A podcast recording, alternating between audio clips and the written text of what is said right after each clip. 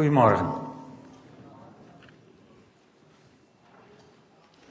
Voordat we beginnen wil ik nog even uw opmerkzaamheid vragen voor de trefmarkt op het weekbericht. Want als wij terug zijn uit Namibië, of uit Ghana. Als we terug zijn uit Ghana, dan is het al bijna zover. En ik heb voor de trefmarkt nog wat mensen nodig die daar 's middags een paar uren aanwezig willen zijn. Als mensen informatie vragen over de gemeente, het is de kans van je leven om je verhaal kwijt te kunnen. Ik ben er zelf ook wel, maar ik wil daar graag nog een paar mensen bij hebben. Goed. Ik wil met jullie lezen uit Handelingen 15. En ik gebruik vandaag de tekst uit de herziene Statenvertaling. Dus die, als het goed is, krijgt u hem op de muur.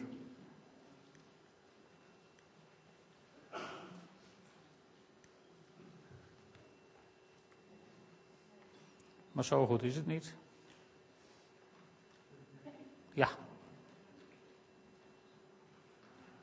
Het is het verslag van de overleg, de vergadering van de apostelen, nadat er nogal wat oproer is ontstaan, omdat er allemaal heidenen tot bekering komen.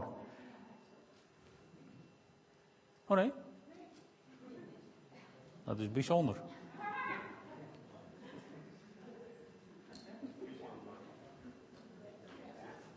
Dan hebben jullie een ander beeld dan ik. Maar goed, we doen hem even opnieuw. Dan komt hij wel weer. Het is het verhaal waar de apostelen dus bij elkaar zijn om erover te vergaderen dat er heidenen tot bekering komen. Paulus heeft zijn eerste zendingsreis achter de rug.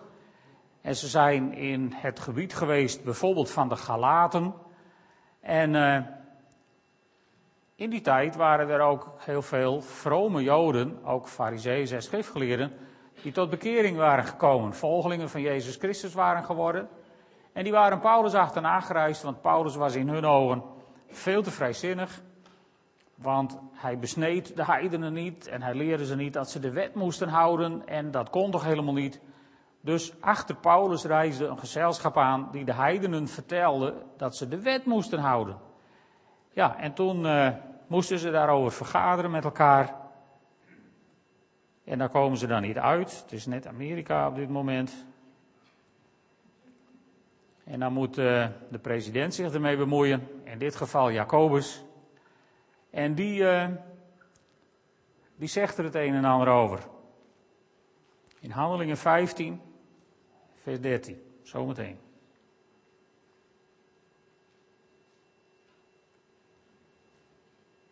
Daar komt hij aan.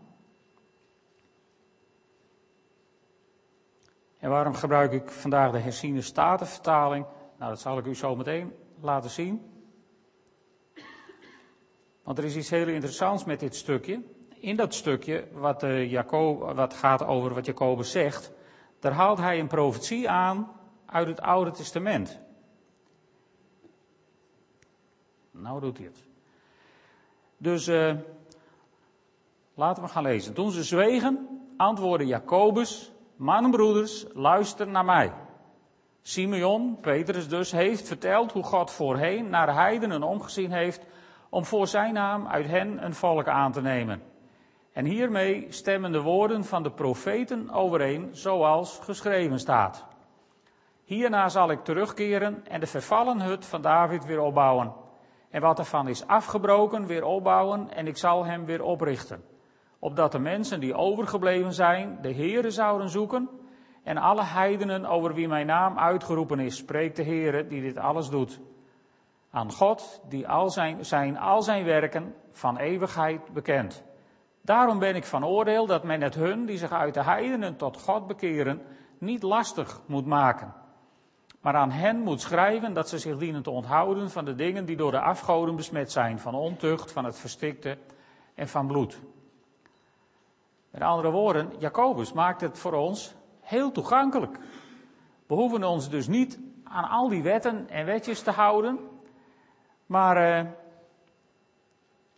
wij kunnen kennelijk veel gemakkelijker tot God naderen dan de Joden wilden doen geloven. En ik vind het zo mooi dat Jacobus ook zegt dat men het de heidenen niet lastig moet maken. Alleen als ik dat lees, denk ik, dat mogen wij ons ook wel eens aantrekken. In elke kerk en in elke gemeente ontstaan tradities. Van de week waren we op de New Wine Conferentie, op de predikantendag. En daar waren predikanten uit allerhande kleuren, om het zo maar te zeggen.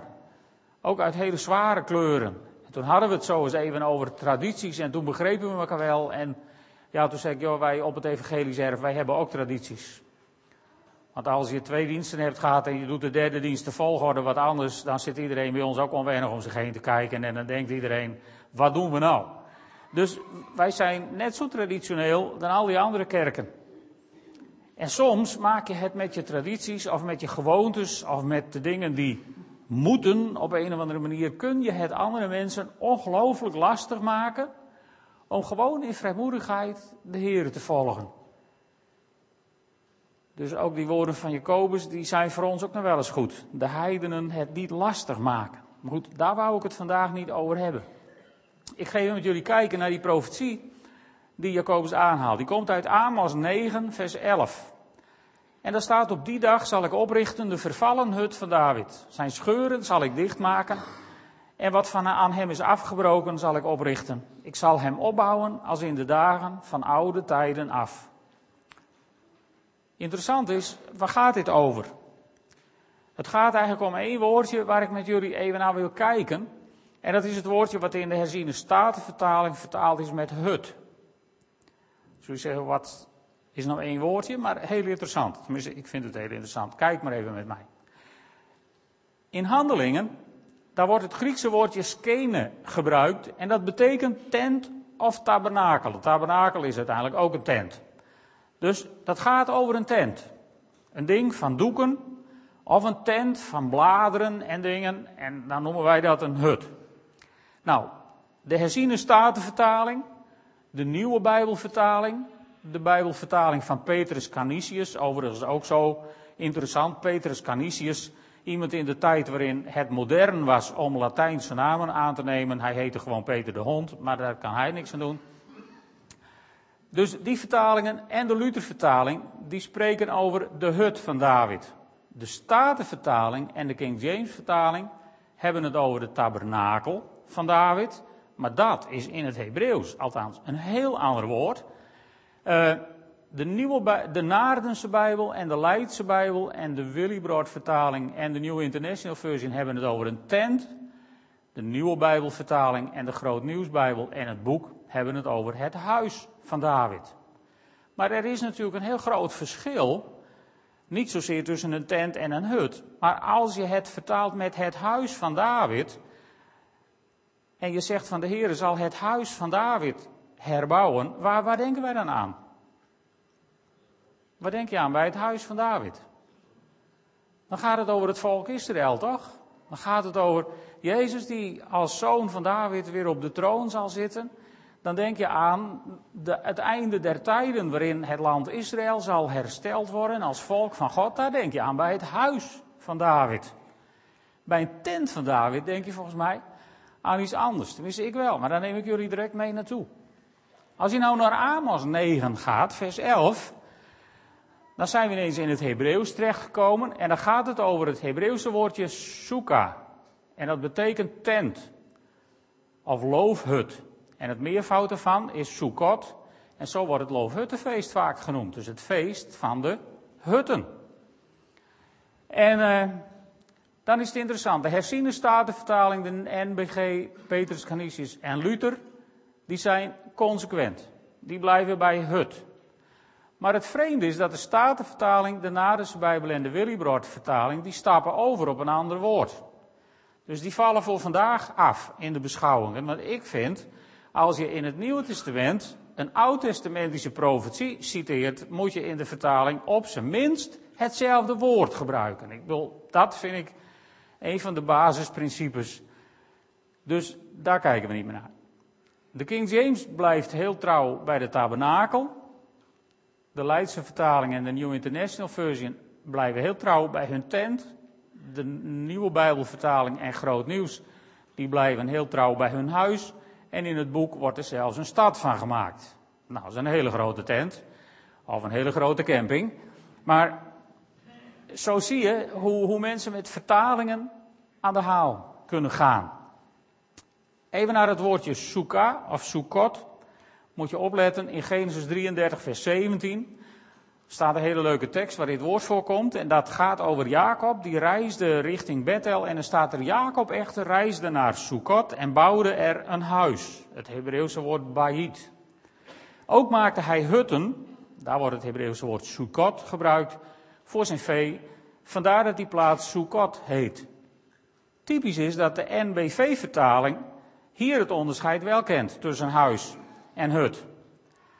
Dus om eerst vast te stellen, en daar wil ik met jullie naartoe, het gaat hier niet over het herstellen van het huis van David of de stad van David.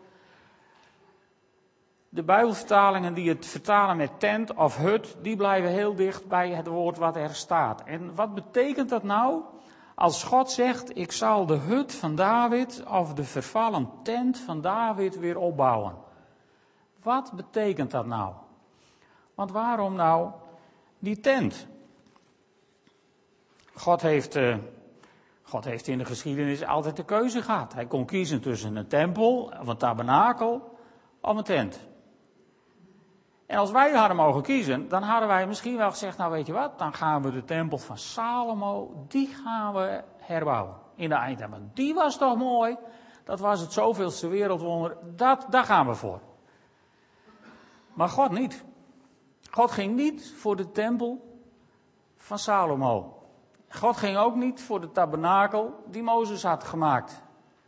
Maar God ging voor de tent van David. Waarom nou voor die tent van David? Wat was eigenlijk die tent van David? Laten we daar eens naar kijken. Die tent van David, die komen we tegen in 1 Kronieken. David, die heeft inmiddels Jeruzalem veroverd. En die heeft Jeruzalem tot de Davidstad gemaakt, tot de hoofdstad van het land. En daar is hij gaan wonen. En dan staat er in vers 1 van hoofdstuk 15, David liet voor zichzelf een paleis bouwen in de Davidsburg en maakte voor de ark van God een plaats gereed door er een tent voor te laten oprichten. Maar ja, zullen ze, die tabernakel die stond toch, of die ark stond toch in de tabernakel? Waar stond die ark? Weten jullie dat?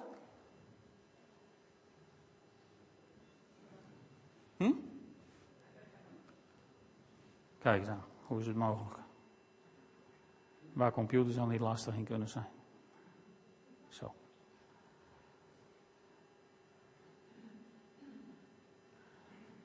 Waar stond de ark?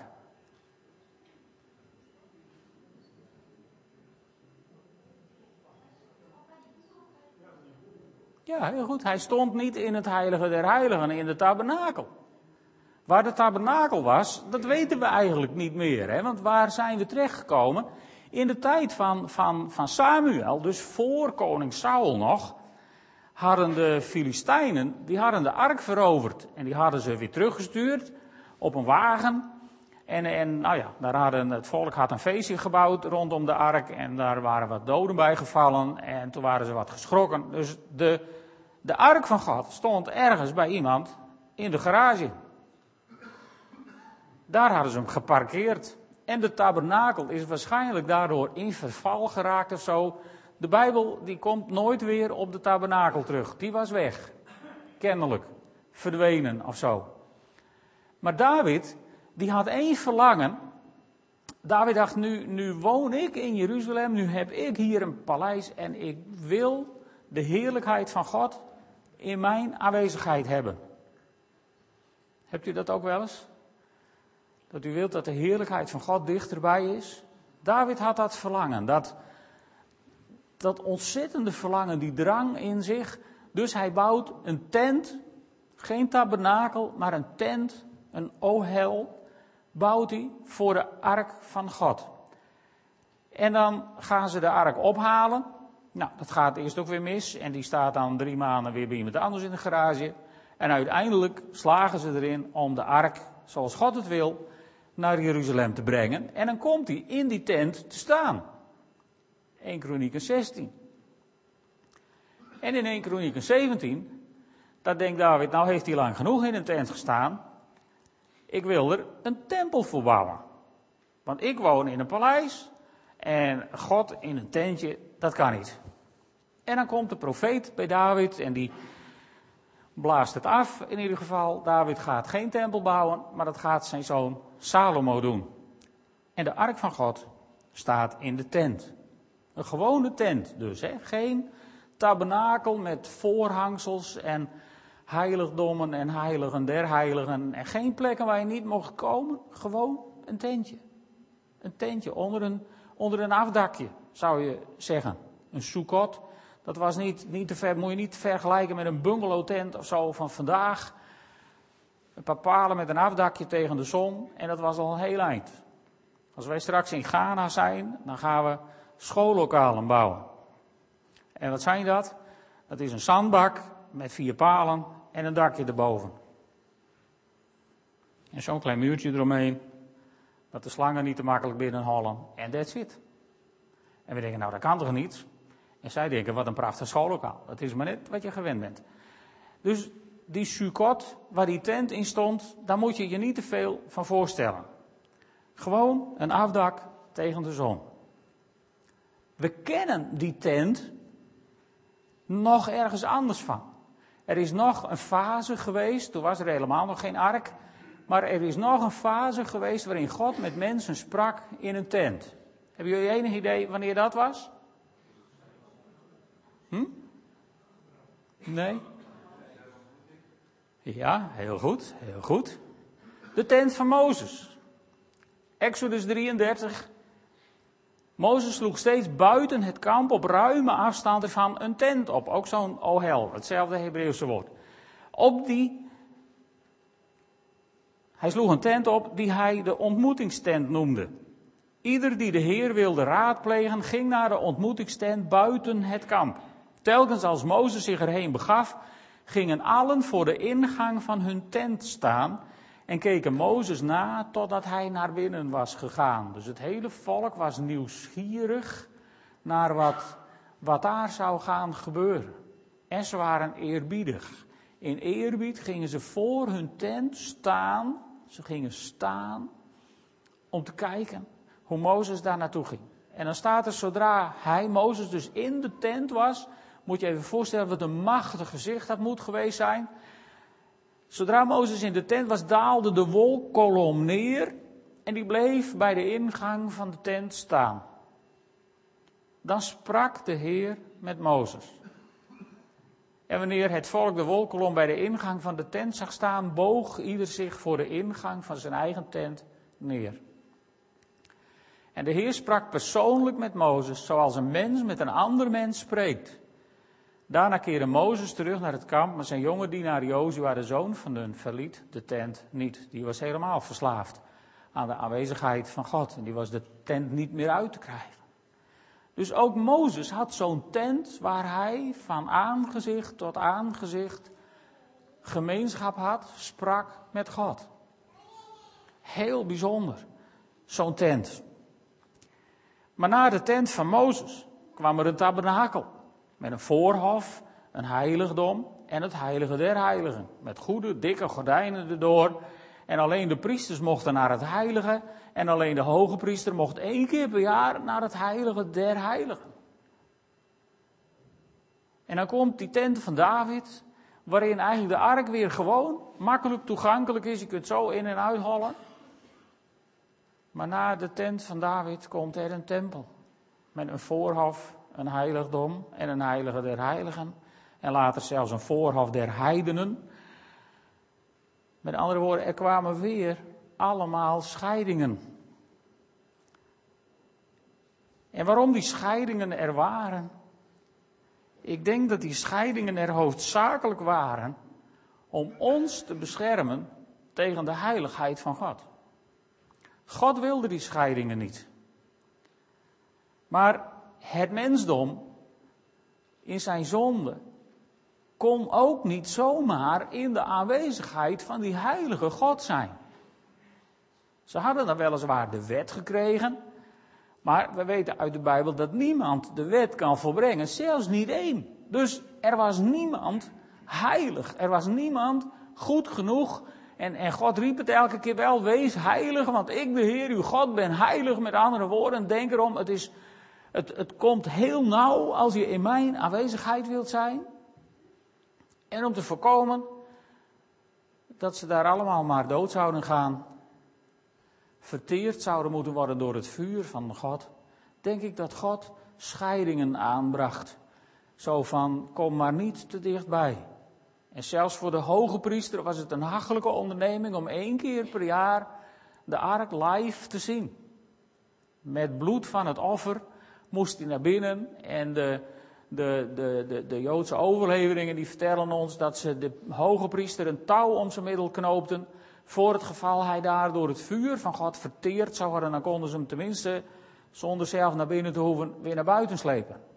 Dus met andere woorden, men was niet zozeer onder de indruk van de heiligheid van God, want dan zouden mensen zich bekeerd hebben, maar men was doodsbenauwd voor de consequenties van hun eigen onheiligheid richting God.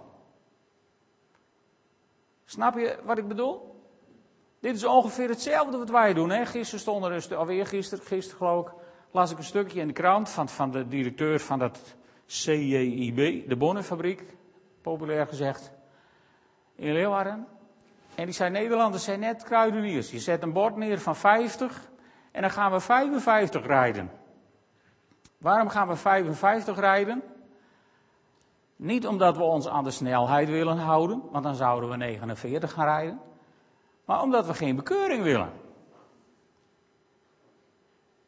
Daar moet je even over nadenken. Jaren geleden was de radardetector veel populairder dan de cruise control. De cruise control die kun je instellen zodat je niet te hard rijdt. En de radardetector die tegenwoordig verboden is, die kun je zo instellen dat je wel te hard kunt rijden, maar op tijd gewaarschuwd wordt zodat je geen bekeuring krijgt. Dat zit kennelijk in onze genen, in de genen van ons mensen, in zonde ontvangen en geboren, de mensen die besmet zijn tijdens de zondeval. Kennelijk zijn wij erop uit om straf te vermijden. Niet om ultiem gehoorzaam te zijn. Hè? Daar zit een verschil tussen. En dat is geen subtiel verschil, maar dat is een ernstig verschil. Want dat zit in je denken. Daarom zegt de Bijbel ook dat je hervormd moet worden door de vernieuwing van je denken. Je moet anders gaan denken. Je moet niet denken van, laat ik dat maar niet doen, want als ze het ontdekken. Nee, wij moeten zo gaan denken van, laat ik dat en dat niet doen, want dan doe ik God verdriet. Hele andere mentaliteit. Ik hoop dat je het snapt. En God wilde die scheiding niet. God bracht die scheiding aan voor alle zekerheid. Maar in de volheid van de tijd, door God zo gewild en door God gepland van voor de grondlegging van de wereld, stuurde hij zijn zoon naar deze wereld om een einde te maken aan de eeuwige scheiding. En Jezus Christus kwam op deze wereld en hij gaf het onderwijs. Hij leerde de mensen hoe je met God om kunt gaan. En hij uiteindelijk betaalde hij de ultieme prijs voor onze zonden aan het kruis, waar hij stierf voor ons. En op dat moment was het niet meer nodig om scheidingen te hebben tussen God en de mensen. Dus wat gebeurde er toen Jezus stierf? Toen Jezus zei, het is volbracht, toen scheurde in de tempel het voorhangsel van boven tot onder in tweeën. De Joodse overlevering leert ons dat dat voorhangsel, of de Bijbel leert ons dat dat voorhangsel, ik geloof 2 span dik was. Dik, hè? Dus hier hangen gordijntjes. U mag straks onder de koffie, als u schone handen hebt, wel even voelen. Maar dat gordijn was zo dik. Kun je dat voorstellen? Zo dik. Dus dat was een hele toer om dat gordijn op te hangen. Dat wasten ze volgens mij ook niet wekelijks. Maar dan moest het halve volk zo wat opdraven, alleen om dat voorhangsel er weg te krijgen en er weer heen. En dat voorhangsel, dat scheurde zomaar van boven naar beneden. Wij konden dat voorhangsel niet scheuren. Daar was het veel te dik voor, veel te sterk, veel te massief. Wij waren helemaal kansloos. Zelfs de sterkste man van Friesland, die misschien wel dikke telefoonboeken doormidden scheurt, die kon er niks mee beginnen. Dan had God die misschien wel ingehuurd. Nee, God deed het zelf. Van boven naar beneden scheurt God dat voorhangsel in tweeën. Want God had een intens verlangen om bij de mensen te zijn. Snap je dat? God had een intens verlangen om bij de mensen te zijn. Bij jou. Daar had hij deze hele prijs voor betaald. En uiteindelijk zal God ook weer terug zijn bij de mensen. Kijk eens in Openbaringen 21 vers 3. Daar ziet Johannes het nieuwe Jeruzalem. En de hemel en de aarde, die zijn er niet meer. En dan schrijft Johannes, ik hoorde een luide stem uit de hemel zeggen, zie de tent van God. En er wordt echt weer het Griekse woord voor tent gebruikt. De tent van God is bij de mensen. En hij zal bij hen wonen. En ze zullen zijn volk zijn. En God zelf zal bij hen zijn en hun God zijn. Lijkt je dat niet geweldig? Die tijd waarin de tent van God weer bij de mensen is in vers 22. Daar zegt Johannes, maar een tempel zag ik niet in die stad. In het nieuwe Jeruzalem, op de nieuwe aarde. Een tempel zag ik niet in die stad, want God de Heer, de Almachtige, is haar tempel. Met het Lam. Zij zijn de tempel, zij zijn het licht van het nieuwe Jeruzalem. En ze wonen in een tent bij de mensen. Geweldig, hè? In een tent bij de mensen. Je kunt zomaar langslopen en een praatje doen. Maar dat is later. Dat is voor veel later. Voor nu, voor de tijd waarin wij leven, is het voor de volgelingen van Jezus Christus allang zo ver. Want in Johannes 1 vers 14... dan lezen wij, het woord is mens geworden en heeft bij ons gewoond. Alleen dat gewoond, dat staat er eigenlijk niet. Er staat in het Grieks een werkwoord, skeno. En u hebt zo pas het woord voor tent gezien, skene. En wat betekent dan skeno? Dat betekent eigenlijk je tent opslaan. En de Naardense Bijbel, die komt daar heel aardig, heel dichtbij. Want die zegt, het spreken is vlees en bloed geworden en heeft bij ons zijn tent opgeslagen. Mooi, hè? Wat wil ik hier nou mee zeggen? Waarom is het zo belangrijk dat we begrijpen dat God de hut of de tent van David bij de mensen wil herstellen? Dat heeft te maken met het feit dat Jacobus zei dat je het de heidenen niet lastig moest maken om bij God te komen. Als God zijn tent bij ons hersteld wil hebben, bij de mensen, dan kiest God ervoor om geen tempel te hebben waar je niet in mag. God koos ervoor om geen tabernakel te hebben waar je niet in mag. God koos überhaupt niet meer voor een systeem waar je eerst allemaal offers moest brengen en rituele reinigingen moest voltrekken en een hele hoop gedoe moest hebben voordat je eindelijk tot God kon naderen. God koos voor de tent waar je gewoon naar binnen kon wandelen en waar hij van aangezicht tot aangezicht met jou kan praten. En met mij, gelukkig. Dat is Gods keuze. Het is Gods keuze om te zeggen, ik wil straks, kom ik bij jullie, mijn tent opslaan, want dan wil ik bij jullie zijn. Dan wil ik gemeenschap met jullie hebben. Dan wil ik het gezellig met jullie hebben. En dan wil ik met je praten over de dingen waar jij mee zit. Of zoals Frank Ouweneel het vorige week zo mooi aanhaalde uit dat stuk van Hiskia, die zo'n akelige brief krijgt. En dan met die brief naar God loopt en die brief voor God neerlegt. En zegt, Heer, nou moet u toch eens kijken. Hiskia, waar hij dat precies deed, weet ik niet. Eigenlijk mocht hij de tempel ook helemaal niet in, maar stel je voor als God gewoon een tentje heeft bij jou in de achtertuin.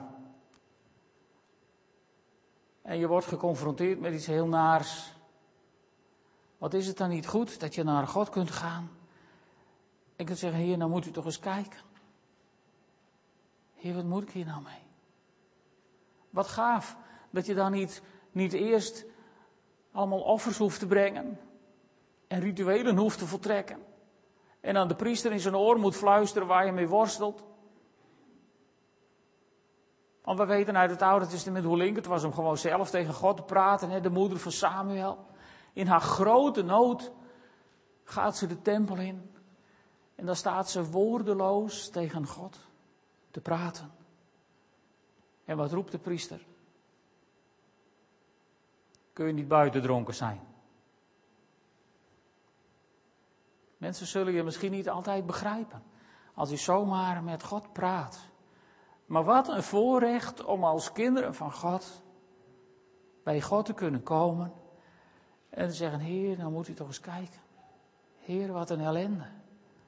Hoe moet het nu verder? En weet je, dan dienen wij een God die niet van zijn troon valt en denkt, jongen, wat laat je me nou zien? Want hij had het al lang gezien, hij wist het al lang. Dan dienen wij een God die in die tent gewoon bemoedigende dingen tegen je wil zeggen. Je hart vult met troost en je aanraakt. Je kracht geeft. Soms ingrijpt in de omstandigheden. En soms niet. Soms een wonder doet waar je zo naar verlangt. En soms ook niet. Maar als je naar de mensen kijkt die bij God zijn geweest en hebben gezegd, Heer, dan moet u toch eens kijken. Wat moet ik hier nou mee? Bij die mensen zie je een wonder. Bij die mensen is altijd iets veranderd. Misschien heb je dat zelf wel eens meegemaakt in situaties waarin het hopeloos was of uitzichtloos, of waarin je dacht, nou weet ik het echt niet meer. Heer, dan moet u toch eens kijken. En weet je, dan kijkt God en hij neemt een last van je schouder en hij geeft je rust zoals Jezus het beloofd had. Ik zal je rust geven. En dan is er rust in situaties waarvan de wereld zegt, dit is niet normaal. En daarin heeft de wereld één keer eindelijk gelijk. Het is ook niet normaal. Het is hartstikke bovennatuurlijk om in de meest heftige situaties in de vrede van Christus te kunnen staan en de rust in je hart te hebben. Dat heet genade. Dat is de kracht van onze God. En die God, die komt zijn tent opslaan bij de mensen. Alleen voor hen die Jezus Christus kennen als hun Heer en Heiland, als hun Verlosser en Zaligmaker, voor die mensen is de tent er al. Want het woord is vlees geworden en heeft bij ons zijn tent opgeslagen. Hoe vind je dat? Hij heeft zijn tent opgeslagen, bij ons. Hij heeft de toegang tot de Vader, heeft hij vrijgemaakt. Ga nog maar één keer met mij naar een Bijbeltekst kijken. In Efeziërs 3, vers 10 tot 12, daar staat het prachtig. Zo zal nu door de kerk, de gemeente, de wijsheid van God in al haar schakeringen bekend worden. Aan alle vorsten en heersers in de hemelsferen. Dus de wijsheid van God zal bekend worden door ons. Heb je daar wel eens bij nagedacht? Door de gemeente. Daarom moet je ook gewoon met mij meegaan naar de trefmarkt. Als daar mensen zijn die op zoek zijn naar de wijsheid van God, dan kun je dat mooi met hen delen. En dat is een geweldige belevenis om dat mee te maken.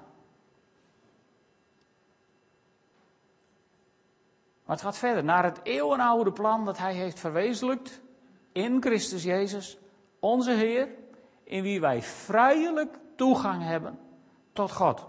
Vol vertrouwen door ons geloof in Hem. Wat betekent dit? Dit betekent dat wij dankzij Jezus Christus vrij bij God kunnen komen. Er is geen groot gordijn meer waar de eerst doorheen moet worstelen om in de voorhof te komen. Er is geen groot gordijn meer waar je alleen als priester maar je doorheen mocht worstelen om in het heiligdom te komen. En er is geen zo dik gordijn meer om eindelijk in het heilige der heiligen te komen. Dat is er allemaal niet meer. Dankzij Jezus Christus heeft God zijn tent opgeslagen bij de mensen. En straks zal hij zichtbaar voor de hele wereld wonen in zijn tent. Want een tent is genoeg. God is niet veel eisend. Wij denken dat soms, dat God ontzettend veel eisend is. Maar een tent is genoeg. Een plek om zomaar in en uit te lopen. De vraag is alleen of wij dat ook doen. Of we die mogelijkheden gebruiken om zomaar in en uit te lopen bij God. Niet afgeperkt tot een vast blokje stille tijd. Al hoe belangrijk dat ook is, dat moet je ook vooral blijven doen. Maar je kunt bij God de hele dag door zomaar in en uitlopen. Als je ergens mee geconfronteerd wordt, dan kun je zomaar bij God in de tent komen en zeggen, Heer, moet u nou eens kijken. Wat gebeurt hier toch? Het is ook een plek voor persoonlijk gesprek zonder religieuze vormen. En sommigen onder ons vinden het volgens mij ook nog steeds ingewikkeld om zomaar zonder religieuze vormen met God te gaan praten.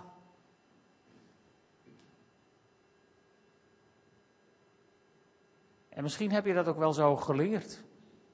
De eerste die ik ooit hardop hoorde bidden, dat was mijn grootvader, de vader van mijn moeder. En als we daaraan aten en het was tijd om te bidden, dan deed mijn grootvader een ander gezicht op. En hij ging een andere taal spreken. En hij verlaagde zijn stem 1 of 2 octaven. Hoe hij dat deed, weet ik nog steeds niet. En dan bad hij het Onze Vader. Heel eerbiedig, heel oprecht. En er was niks mis mee. Maar als je aan hem zou vragen, volgens mij, jammer genoeg kan dat niet meer. Als je hem zou vragen van heb je nou een levende relatie met Jezus Christus? Dan zou hij je waarschijnlijk hebben aangekeken. Zo van, ik heb geen flauw idee wat je het hebt. Jammer hè? Zo zijn er nog steeds heel veel mensen. En misschien komt het ook wel uit uw achtergrond. Maar je mag bij God zomaar binnenwandelen zonder religieuze vormen. Je hoeft je niet om te kleden. Je hoeft niet eerst moeilijke woorden te leren. Je mag zomaar bij God binnenlopen. Heer, dan moet u toch eens kijken wat me nu is overkomen. Zomaar. Want weet je, God komt open huishouden bij de mensen. Straks. Maar voor u en mij, de begenadigden die in Jezus Christus kinderen van God zijn geworden, is dat open huis al begonnen. Een tent is voor God genoeg. Dus al ga je straks ook nog zo eenvoudig op vakantie. Misschien ga je wel gewoon kamperen in een tentje. God is niet te beroerd om met je mee. Een tent is goed genoeg. God verlangt naar jouw aanwezigheid. En alle toestanden eromheen zijn voor God helemaal niet interessant. Niet belangrijk. Niet belangrijk. Weet je, ik heb God ontmoet in een hutje van niks. Jaren geleden waren we in Namibië, daarom was ik pas ook even in de war. Toen waren we in Namibië op reis met Gerson, een zwarte voorganger die vroeger ooit in de schakel eens een keer is geweest. En toen kwamen we in Windhoek, de hoofdstad van Namibië. Ik zou spreken in Windhoek, dus dan heb je hele grote ideeën. Maar de vuilnisbelt waar wij bij opreden, dat werd steeds rommeliger. En het was ook een gebied waar je zonder zwarte begeleiding helemaal niet moest komen. En toen stapten we voor een huisje. Ik dacht, dit is geen grote kerk. Dat klopt ook, want dat was de kerk niet.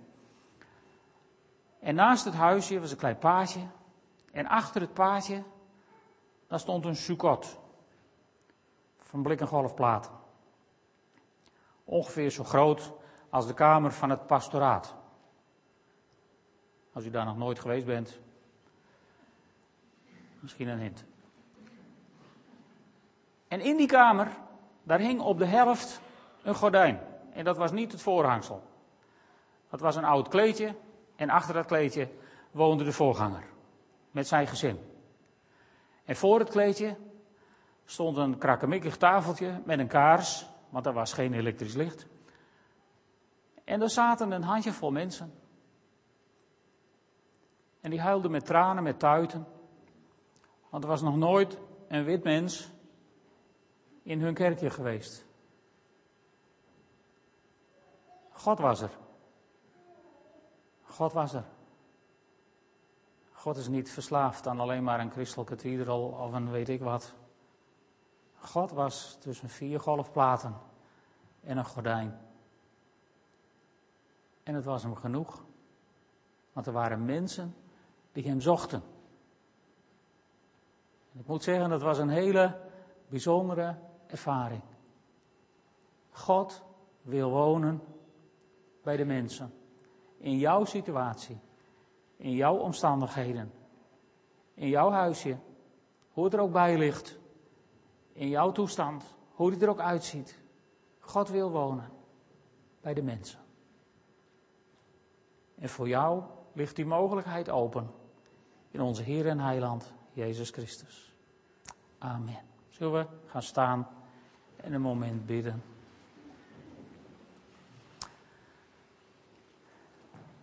Vader God, wat is het ons vaak nog onbegrijpelijk. Heer, dat u niet veel eisend bent.